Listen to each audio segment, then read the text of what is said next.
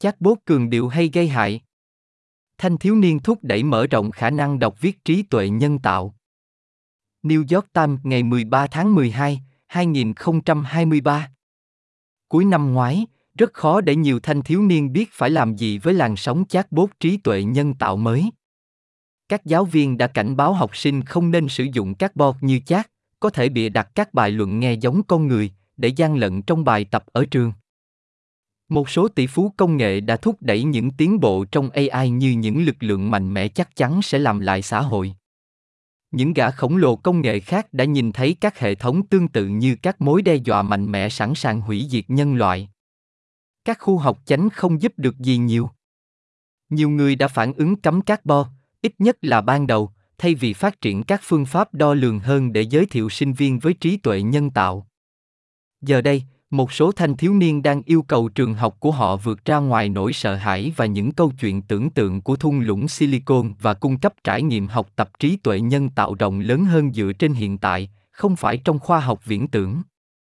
Chúng ta cần tìm sự cân bằng giữa trí tuệ nhân tạo sẽ thống trị thế giới và trí tuệ nhân tạo sẽ kết thúc thế giới isabel iturrate học sinh lớp 12 tại trường trung học Riverdale ở Oradell, NG, người đã khuyến khích trường học của mình hỗ trợ những học sinh muốn tìm hiểu về trí tuệ nhân tạo, nhưng điều đó sẽ không thể tìm thấy nếu không sử dụng trí tuệ nhân tạo trong lớp học và nói về trí tuệ nhân tạo ở trường.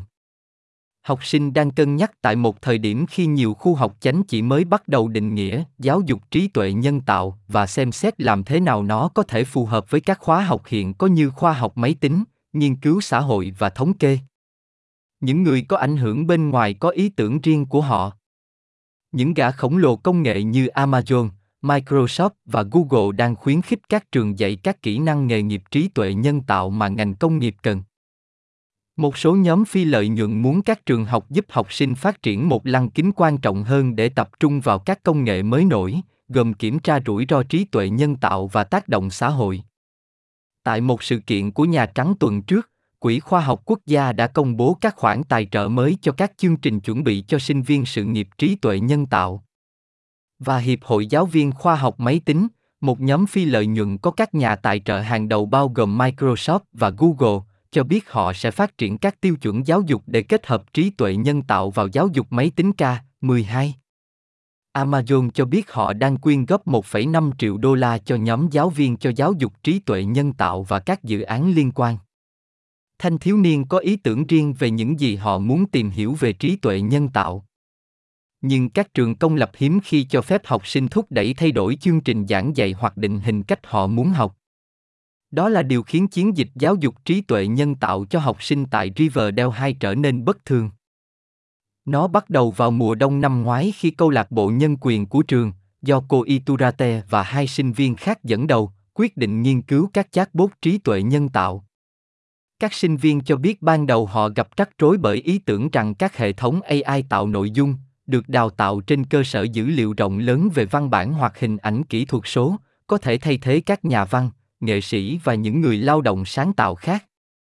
Sau đó, họ đã tìm hiểu thêm về các trường hợp sử dụng tích cực cho trí tuệ nhân tạo, như dự đoán sóng sát thủ khổng lồ hoặc nếp gấp protein, có thể tăng tốc độ phát triển các loại thuốc mới.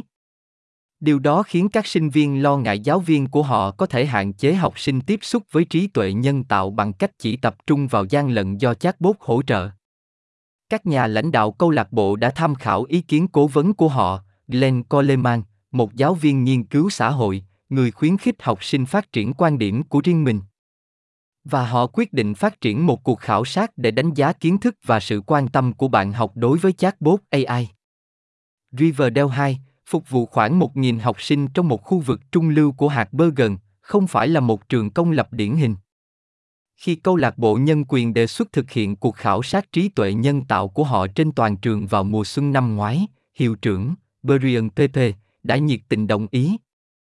Hơn một nửa số học sinh, 512 học sinh từ lớp 9 đến lớp 12, đã trả lời bản câu hỏi ẩn danh. Kết quả thật đáng ngạc nhiên. Chỉ có 18 sinh viên báo cáo sử dụng chat vì đạo văn. Mặc dù vậy, đại đa số sinh viên nói rằng gian lận là trọng tâm chính của giáo viên trong các cuộc thảo luận trên lớp về chatbot AI. Hơn một nửa số sinh viên cho biết họ tò mò và hào hứng với chat. Nhiều người cũng cho biết họ muốn trường học của họ cung cấp các hướng dẫn rõ ràng về việc sử dụng các công cụ trí tuệ nhân tạo và dạy sinh viên cách sử dụng chatbot để nâng cao kỹ năng học tập của họ. Các sinh viên phát triển cuộc khảo sát cũng có những ý tưởng khác. Họ nghĩ rằng các trường học nên dạy học sinh về tác hại của trí tuệ nhân tạo.